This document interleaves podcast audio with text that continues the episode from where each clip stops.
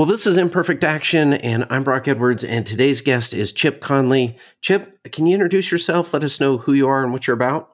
Sure. Uh, so I'm a a hospitality disruptor. I guess I've um, disrupted my my favorite industry, hospitality, twice. First as a boutique hotelier in the mid 1980s, and then uh, six years ago, more than six years ago, joining the three millennial uh, founders of Airbnb uh, and uh, in the home sharing space of, of the hospitality business. And then most recently, I've created the world's first midlife wisdom school called the Modern Elder Academy. Awesome. You know, a, a lot of people talk about disrupting industries. Uh, fewer people have actually done it, and so you've uh, you've been able to do it a couple of times. And I, I really want to dig into the you know your Modern Elder Academy. But before we get there, I'd love to find out, you know, for you, why disrupt? How disrupt? Um, what what made the difference? Well, I don't. Yeah, I, I, don't think people disrupt, especially in the hospitality business, for the sake of disruption. Because frankly, hospitality is a the nature of the industry is to be, you know, very, um, uh, very. We're serving people. We're making people feel good. So disruption sounds like it's something you do in a different industry. Um, but I think that my experience is that as a, a, customer and then also as someone on the outside i can i think a lot, a lot of times we can see the missing spots or the miss the blind spot that the industry has uh, back in the mid 1980s as a 26 year old 25 year old um, i could see that the hotel industry was completely obsessed with predictability and the big hotel chains uh, didn't understand that there was a growing segment of the consumer base and travelers who were really interested in, in an experience, a very localized experience, something that had a design flavor to it. that's where boutique, boutique, hotels came to be. Uh, and then similarly, when I was in the establishment, I did not see home sharing coming along. But the three founders of Airbnb didn't didn't create home sharing to be disruptive. They just knew that they were having a hard time paying the rent uh, in San Francisco, and they opened up their living room with three air mattresses so that people who are going, coming to a design conference could stay there and they could make a little bit of money to pay for the rent. And that, that got them to thinking, well, is there something bigger than just air mattresses on a living room floor? Uh, so I think disruption is, uh, I also think disruption as a, as a word is a, a relatively recent word because it really describes how technology scales things. As a boutique hotelier, I really wasn't a disruptor, I was an innovator. I think the difference between innovation and disruption is technology. And um, Airbnb was a disruptor because it could be a global presence uh, found online overnight. Whereas my boutique hotel company, while it did grow to be the second largest in the U.S. boutique com- hotel company, um, it, it it couldn't grow with the kind of scale that Airbnb could. Now, with the Airbnb guys, now you mentioned that they were essentially solving a problem that they had. Yes, and it, you know no cost, no risk, you know, putting out on Craigslist or whatever was available at the time and rent out, you know, a couple air mattresses basically. But for you, you know, 25, 26 years old, there's a huge difference there between just saying, yeah, you know, hotels could be different and actually doing it. I mean, what what motivated you? What inspired you to make that huge leap there? I was a real estate developer, but albeit a relatively young one. I was focusing on commercial real estate development, but not hotels. Um, but I had enough background in the commercial real estate development business that I thought I could apply that to a segment of that business, which is the hospitality or hotel business. Um, I always wanted to be an entrepreneur when I was a kid, and I sort of saw my opportunity then. Now, that's one thing. But then there's the process of like, how do you get a hotel? How do you buy a hotel? how do you get the money together? And so all of that was not easy. But I did raise money, about $1.1 million, which is not a lot of money to buy a hotel, but raised $1.1 million from people I went to college and graduate school with to buy a broken down motel that was a pay by the hour kind of place in San Francisco's Tenderloin, which is a pretty tough neighborhood. And that's how I got started so that that's really actually fascinating to me. The the idea that okay, I'm gonna, I'm going to make this leap. I'm going to go into a field that I, I don't, you know, it's it's not not your prime field. Um, it, it's an extension, something new. Don't have a lot of money, although 1.1 million was certainly a lot more money in you know the mid 80s than it is now. But and then you pick a location that I think most people go, yeah, that's not really the place for a boutique hotel. And so, leap of faith. What what was it there that made you go, yeah, this this is the place. This is the start. I you know the the thing about the particular property that spoke to me, even though it was a terrible location, and it, it was in bankruptcy, and it you know had a very seedy customer base in it as a pay by the hour kind of place is i walked into the courtyard where there was a swimming pool and a landscape courtyard and there was a restaurant that sort of faced out on it. It was very classic 1950s place and i immediately looked at it and said what a great place to throw a party. And that is true. I just sort of said this is a great place to throw a party and I didn't really, and I, and I knew a lot at age 25 or 26 at that point about how to throw a party and maybe even how to make money throwing a party, which I'd done before. Um, so I used that as the basis to say, yeah, I think you could create a hotel company out of out of this, you know, one acre motel um, in the middle of the city where it looked like it would be a great place to throw a pool party. So, um, you know, fortunately, I had enough business experience and I kept the, the initial business small enough. So it gave me three and a half years to really learn the business before I expanded to my second hotel. Okay, so the the second hotel, you know, I, you went with different themes with each hotel, correct? Yes, each one had a, its own name and concept. How I, am stumbling over a question here, Chip, and that is, you know, it, it's easy once you do something and you're successful at it to just go replicate it and but that's that consistency that you were trying to avoid and so that feels sounds kind of risky like hey i'm doing good at this and let me just go do something that's a little bit different. What was the the connective tissue for you there where you said even though it's different it's the same enough i can do it well i you know i the thing that i had going for me is i really saw this as a almost like an art form.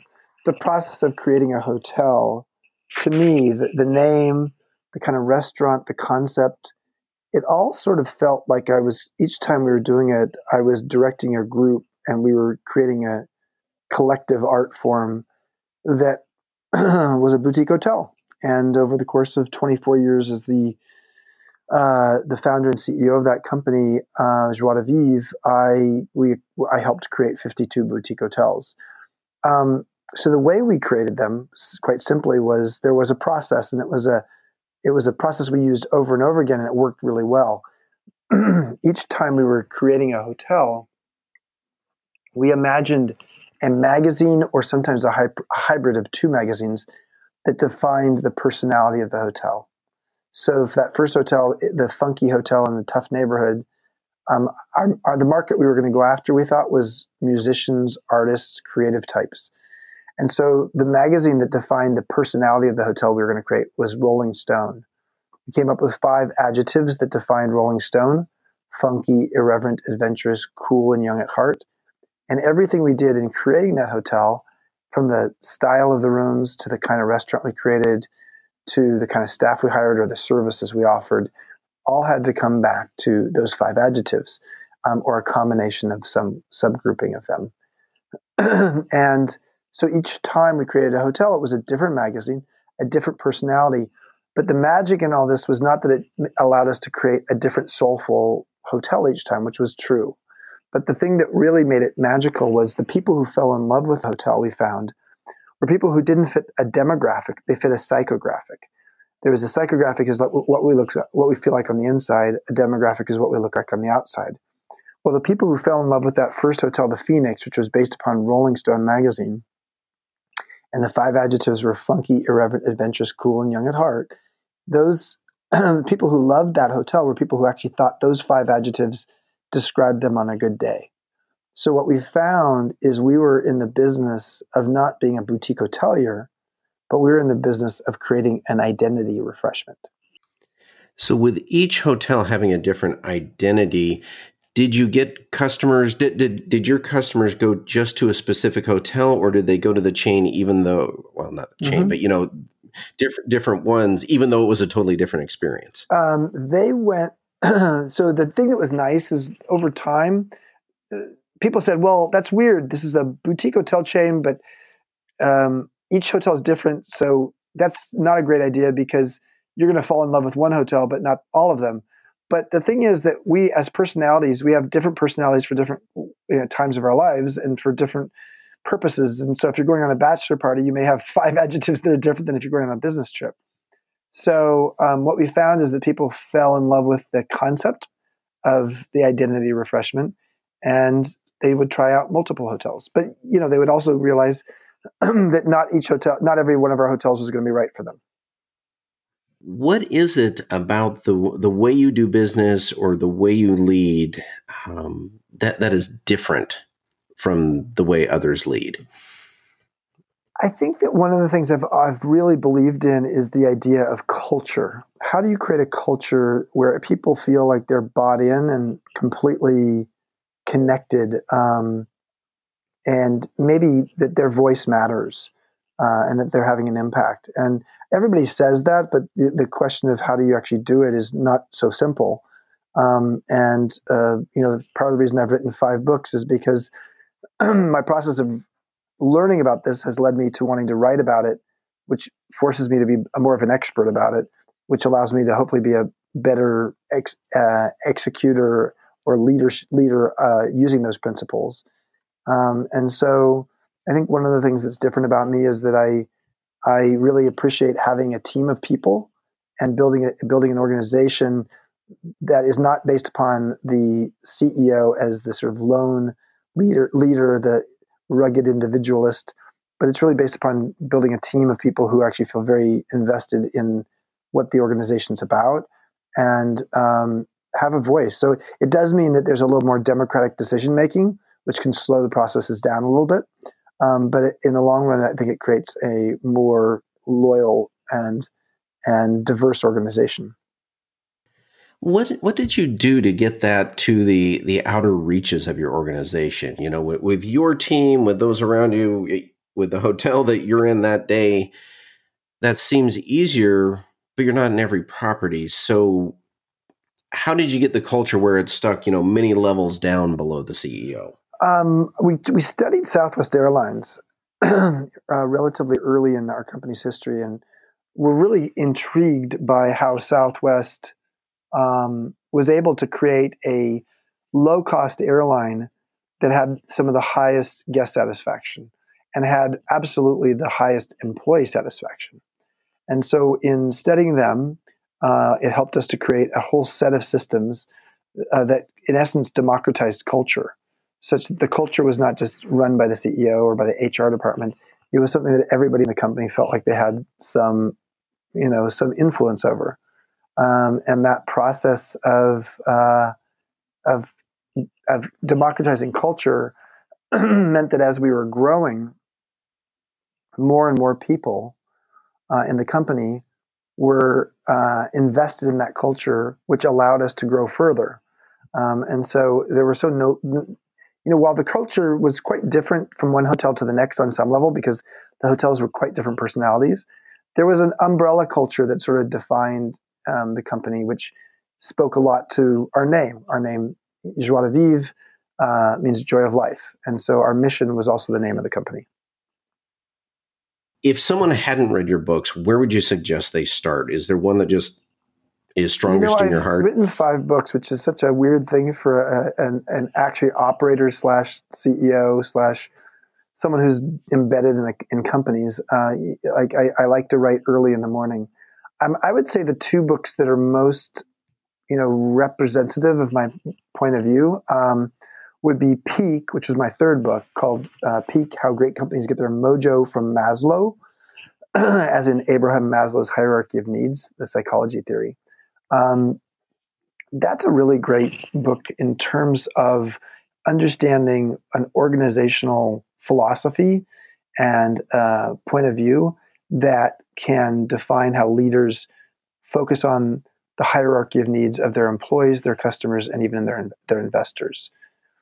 and then my most recent book, uh, which came out uh, last September, is called Wisdom at Work The Making of a Modern Elder. And that tells my Airbnb story, uh, having joined the company at age 52, twice the age of the average employee, um, never having been in a tech company before, and being the mentor to Brian, the CEO, who in fact I'm having dinner with tonight, um, and um, who ultimately became as much my my intern. I became his intern as much as his mentor because he taught me a lot of things around DQ, digital intelligence, and I taught him a few things around EQ, uh, emotional intelligence, and it was a, basically a mutual mentorship relationship. And I think the future of business is all going to be about intergenerational collaboration. So um, yeah, so I think for people who want to understand the future of business, um, that's a great book. Well, Chip, I love the phrase modern elder. Can you describe that a little bit more? Yeah. Um, so, the first of all, let's just re- recognize that. excuse me about my excuse my scratchy throat. Let's recognize that um, many of us, in fact, most of us, may live ten years longer than our parents. And yet, in a digital society, as we've especially seen in the last 10 years, 10 to 15 years, power is moving 10 years younger. And there's a bunch of metrics that I outline in my book that show that. Um, so the phenomena of what's happening in the tech world, which is uh, power moving to younger people faster and faster, is actually now sort of spreading to all kinds of other industries. so if we're going to live 10 years longer and power is moving 10 years younger, we've created a 20 year irrelevancy gap that didn't used to exist. And so um, what I was started to wonder about at, at while I was at Airbnb, whereas I was lucky because the CEO and his co-founders really wanted me here at Airbnb. What I was seeing was a lot of my friends who were in their mid fifties were feeling more and more of ageism and a hard time getting a job, not just in the tech industry but in all industries. And so that brought me to the question of like, well, what is it that we have to offer? And I think the the traditional elder of the past was sort of the person who dispensed wisdom. But because in the past, change didn't happen all that quickly, especially in agrarian society.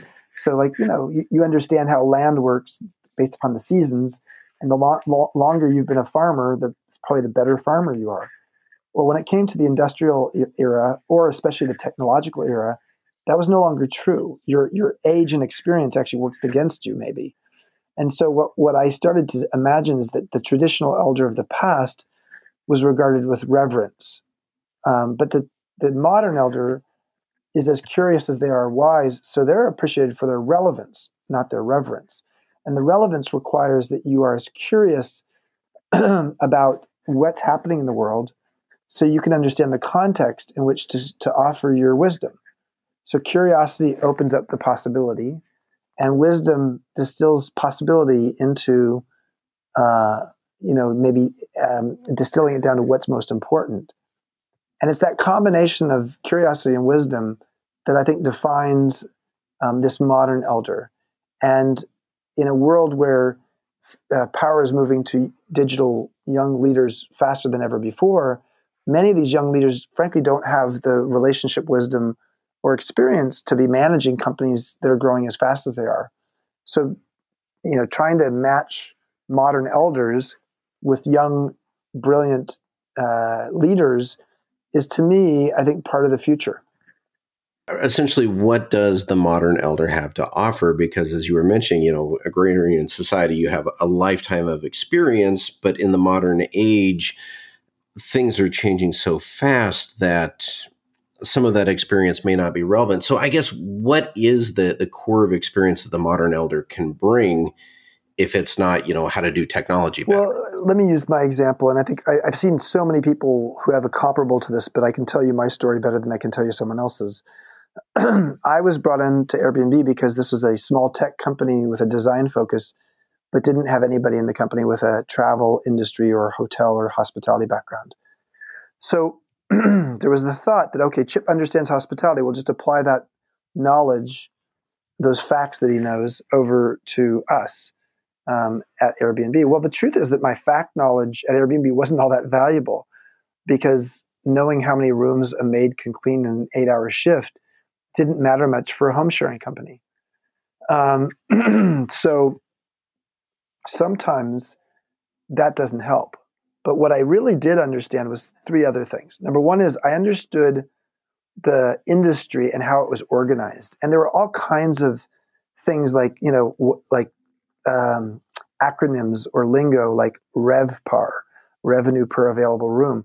So there were things that I could translate for this young tech company that related to the industry they were going in. And I see this a lot, for example, in healthcare, where experienced longtime healthcare professionals are really helpful to young startups that want to figure out how to um, to disrupt, you know, what's a pretty broken healthcare system. And so that know-how of how the industry works can be very helpful. And then the know-who of understanding who's in the industry and sometimes being a net, a, a, you know, a superb networker was very helpful at Airbnb because, quite frankly, we had the hotel industry initially ignored us and then they ridiculed us and then they fought us. And so my, part of my role at times was to help build a bridge and to help try to figure out some strategic partnerships that would work not just with hoteliers but also with destination marketing organizations that market a city or a convention center um, or travel agents and the like. So that know how and know who were important. But I think the biggest thing that a modern elder can really offer is while our IQ can't grow as we age, our EQ does. And um, one of the things that happens is, you know, and especially in a young tech company, is everybody thinks it's just a tech company. Well, no, it's actually a human company. It's, we're in the human business because we're full of teams of, of humans. And the process of understanding emotional intelligence and understanding how to be a um, a how a, a leader um, of a collection of humans and how to collaborate and how to how to understand motivation and inspiration of of, of employees was particularly valuable in a company like ours at Airbnb because the company is full of teams. And so I was able to be very helpful to Brian on that. And I think that that's very true of generally of older workers. Yeah, I mean, everywhere business, you know, is done for, by, and through people, and and we I don't think we can avoid that. And so I love that connection there of, of how we do it better. You know, there's a there's an old expression that it, it goes, you know, if only youth knew, if only age could. You know, on your website, you seem to have kind of turned that expression on its side, and, and I love it. The, the quote you have posted: "It's young enough to take up surfing, old enough to know what's important mm-hmm. in life." Um, can you say more? Say, your, say your quote again. I want. I'm writing it down. yeah, yeah. It's a it's an old expression. I don't know where it's from, but it's if only youth knew, if only age could. Well, I think one of the things that's interesting um, is that we are living longer and we're actually healthier longer. Now, this is not true of everybody, but in terms of Western societies, there's a lot of evidence of this. And so, you know, a generation or two ago, if you were 55 years old, you were in the process, especially if you were um, a manual laborer and you're in, in, in the industrial uh, part of our, our, our economy, you sort of burn yourself out by doing redundant work and also um, doing work that actually has a physical toll on you. That, as well as cigarettes and alcohol and a few other things that we frankly didn't know were as bad for you as they were, meant that a person who's 55 years old might only have another 10 years of their life. And frankly, at 55, they might be not going out to a gym because, frankly, a generation or two ago, gyms were not as prevalent. Um, and they, you know, et cetera, et cetera, et cetera. So uh, the fact is, I'm 58 years old and I'm just learned surfing. Most people don't learn surfing at that age, but we're going to see more and more people taking up new things at an older age. And so that means that the person who in the past might have physically been unable or maybe mentally was unprepared or or frankly didn't imagine that they had much life left so they wouldn't actually try something new um, that that's shifting and uh, you know online longevity sites say that i'm going to live till maybe age 98 if that's true then at age 58, I'm actually only halfway through my adult life if I start counting at age 18. So that kind of thinking, that kind of new math helps those of us who are in midlife and beyond to actually take up Spanish, as I have recently done. Um, because you know what? I, if I take it up now, I, I'm going to have decades ahead of me where I could use it. Whereas if I thought I was going to live, live and you know only till age 65, I probably wouldn't take that up. Yeah, it's wild to think, you know, four decades to to go. Um, as you mentioned, you know, it's not that long ago that 58 would have been the well. Let's think about retirement time. So, t- tell me about this um, Modern Elder Academy. What what are you trying to do with that, or what are you doing with that? Well, uh, so in the process of writing the book, um, I Wisdom at Work: The Making of a Modern Elder. I came across many many interviews I did with people in midlife, hearing a lot of anxiety and bewilderment by that irrelevancy gap I mentioned earlier. I'm going to live longer, but I feel irrelevant younger. So I feel I, I you know this doesn't make me feel good. Um, you know, longevity is a great thing, uh, having a longer life, but if you can't afford it because you can't keep a job or you can't you know build retirement savings, um, that's a problem. So uh, what it made me start to think about is the fact that as societies we have a tendency to um, create almost rituals and rites of passage and celebrations when people tend to be going through transitions.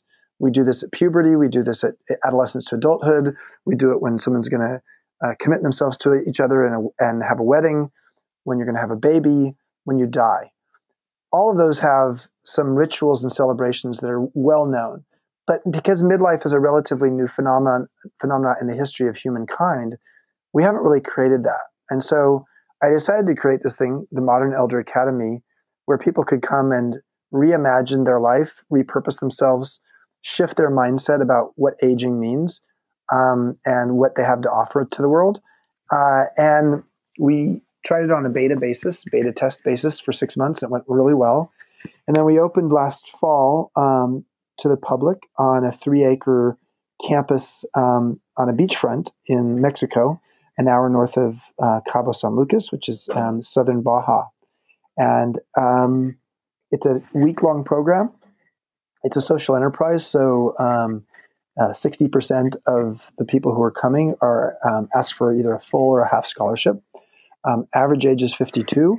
We've had people as young as 30 and as, as old as 78.